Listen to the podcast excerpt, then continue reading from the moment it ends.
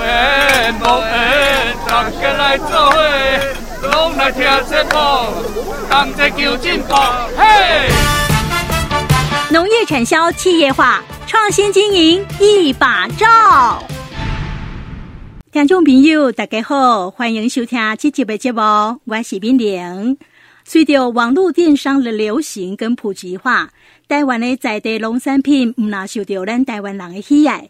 有不少的海外人士马龙对咱台湾的农产品俄罗盖达吉。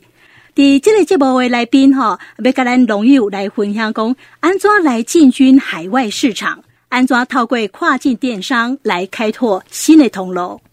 首先呢，我们欢迎成立好农电商国际馆玉石股份有限公司执行长陈美娟。美娟执行长你好，主持人好，听众朋友大家好。接下来，我们欢迎 Mango House 芒果好吃品牌的屏东县优质农产品生产合作社理事主席董玉少，董理事主席你好。主持人、各位听众，大家好。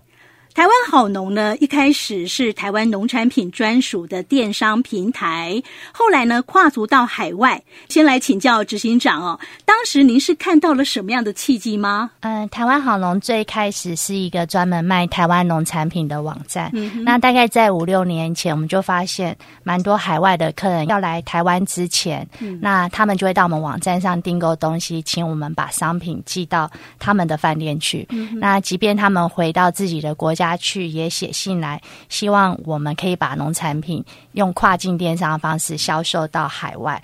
所以呢，我们就看到这样的现象越来越多，也代表这样的商机越来越多。嗯、所以我们就特别把国际馆拉出来，成立一个独立的呃专门面对海外的一个跨境电商网站，嗯、来特别推广属于台湾非常有特色、有道地的农产品。嗯、那尤其像产销履历、有机这种 A 级品的商品，在海外非常常博受好评。那我们要请教董理事主席哈，屏东县优质农产品生产合作社推出了 Mango House 芒果好吃这个品牌，同时呢也进军到海外哦。我们请问一下，为什么会想要投入跨境电商呢？您当初是怎么跨出那么第一步的？其实，在十年前就已经有跟台湾好农在国内的市场合作了。嗯哼，而这一段期间都还是以国内市场为主。要做外销的时候，都是交给贸易商，但是这出去的芒果就是贸易商的品牌，就不是我们的品牌。嗯哼。当初郝龙提出这个想法，要成立国际馆，然后也可以把我们的品牌一起行销出去。那时候我们就蛮开心的，想说那可以尝试看看，可以把这个品牌给带出去。那这几年下来成效怎么样？呃，这几年合作下来，成效非常好。像我们二零二一年也开始合作到日本市场，也让日本的客户吃到 Mango House 芒果好吃的芒果，也让他们知道这个品牌。不管是他们台湾的友人，或者是他们不能回台湾的时候，也可以送礼送到国外去。是。哦，他们就开始会指定这个品牌了，对，对，认识这个品牌了哈。好，那么进入跨境电商之前呢，需要做什么样的准备呢？那农友们要怎么来评估说自己适不适合呢？呃，这个问题我们先请理事主席来告诉大家。不管是国内或国外，呃，农产品的品质是最重要的，嗯，健康和安心是农产品最基本的。像我们为了做到外销日本。我们也做到产销履历的 Plus 的等级。跨境电商就是让我们可以直接接触到消费者，不是一个超市啊，不是一个大通路，而是每一个单独的消费者。然后我们也透过跨境电商或是国内的电商平台，我们重新取得农产品的定价权。这跟一般的贸易商的模式是完全不一样的。然后再来就是跨境电商的配送的速度也快很多，它是可以做到今天在树上，明天就在国外的客人的餐桌上，所以它的成熟度也可以拉得比较高。嗯，所以它的风味真的会比一般的贸易商的模式还要好很多。嗯，也不用抢收，对不对？对。哦，好，那执行长有要补充吗？嗯、我们很认同董大哥的说法哦，因为品质是最重要的，那品质又是品牌的核心。呃，其实，在网络上很重要，就是要经营这个顾客的回购率。那这个很重要的核心还是来自于商品的品质。所以呢，呃，农友要准备什么？我们会建议说，其实最重要就是把自己的商品的品质顾好，然后配合顾客的需求出货。那剩下的很多的平台的呃服务面的事情，那就交给商城来服务哦，是。那我们要继续请教董理事主席哈，在面对海外市场的需求，农友端从田间到包装出货的时候，还要注意什么事项呢？当然要特别注意的就是品质的稳定啊。嗯，尤尤其是我们芒果的产季会经过梅雨季，哦，在梅雨季发生的时候，它就会很多病害的出现，所以在那个挑选上面就要更细心了、啊。还有就是不能抢收，抢收的水果风味一定会比较差。包装上面的话，当然也要特别注意啊。我们一定要先做到预冷，因为我们的芒果出去都是坐飞机的。嗯。啊，坐飞机的在那个空运的过程当中，都是算是冷藏温度。嗯。所以你在出货之前，在包装之后就要先做到预冷。每一颗芒果。你都要做妥善的包装了，减少它运送过程中的碰撞了，这样子品质才会稳定。特别克凶了，所以包装其实也蛮重要的，就对了。对，包装一定是要做到的。好，那刚刚呢，我们有提到说，海外的华人他很愿意多支付一点点费用，那透过跨境电商产地直送台湾农产品。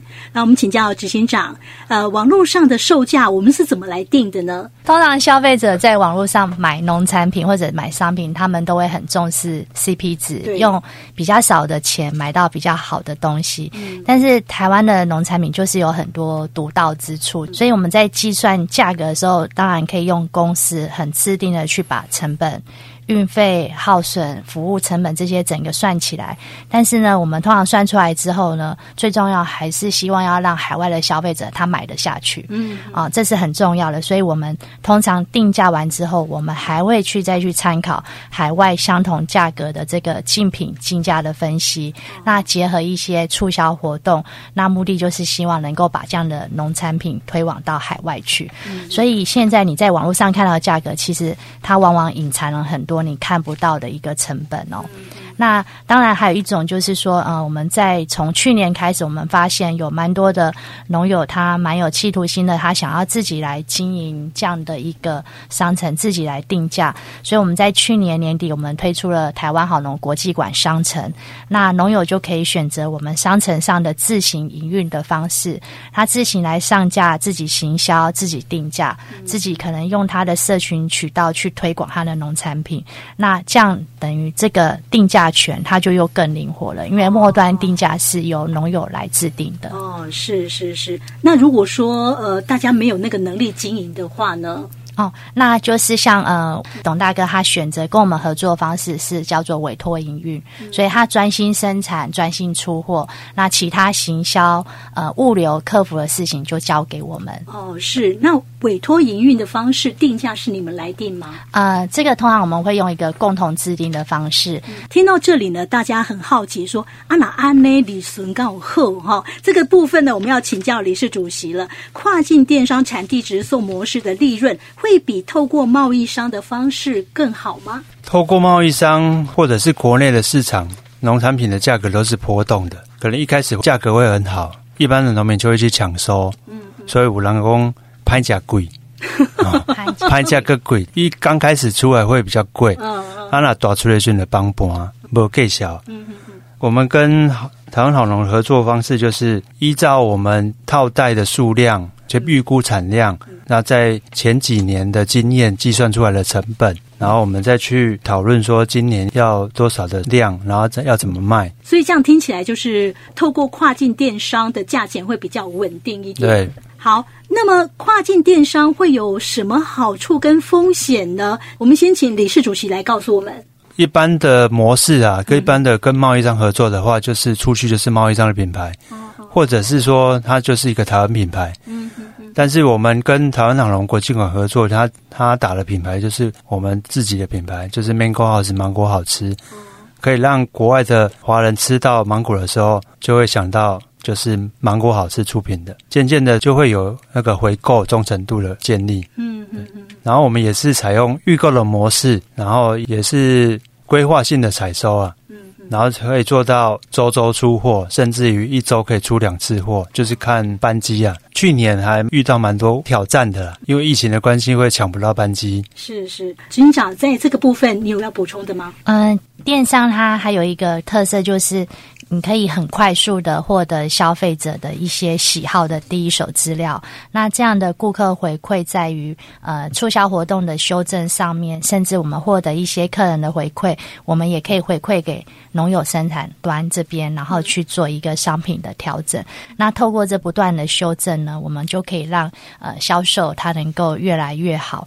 那再来就是说，呃，因为我们的国际馆跨境商城，其实我们本身也会来呃投入广告。到了预预算，所以它本身就会带有一些呃这个海外的流量，所以农友到我们平台上开店呢，那我们就可以共同达到一个所谓的共享流量，这样的流量也协助农友的品牌的提升。那进而有的农友还可以因为透过我们的平台。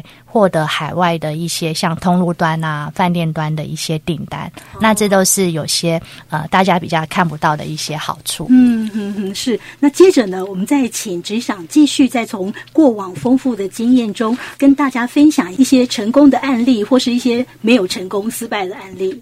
呃，成功来讲，我会认为说就会分为先天跟后天。嗯、那所谓先天，就是它有不可取代性。譬如说，仿山的爱文芒果，就只有仿山才吃得到。嗯、这个是呃其他地区的芒果，其他国家芒果没办法取代的。嗯、那后天就是透过不断的调整、修正呢，呃，不管是生产方式或者是行销方式，去达到一个比较好的方式。那我们在这几年跟农友合作，呃，电子商务的销售。这个过程当中，我们也常看到一些呃农友，因为他开始第一次建立自己的品牌，那当然也很珍惜，所以有时候就难免有时候价格会希望定高一点，但是有时候定高一点，在品牌的知名度还不是这么好的时候，它带来的销售可能就不会这么的理想，所以这时候有时候农友就会打退堂鼓。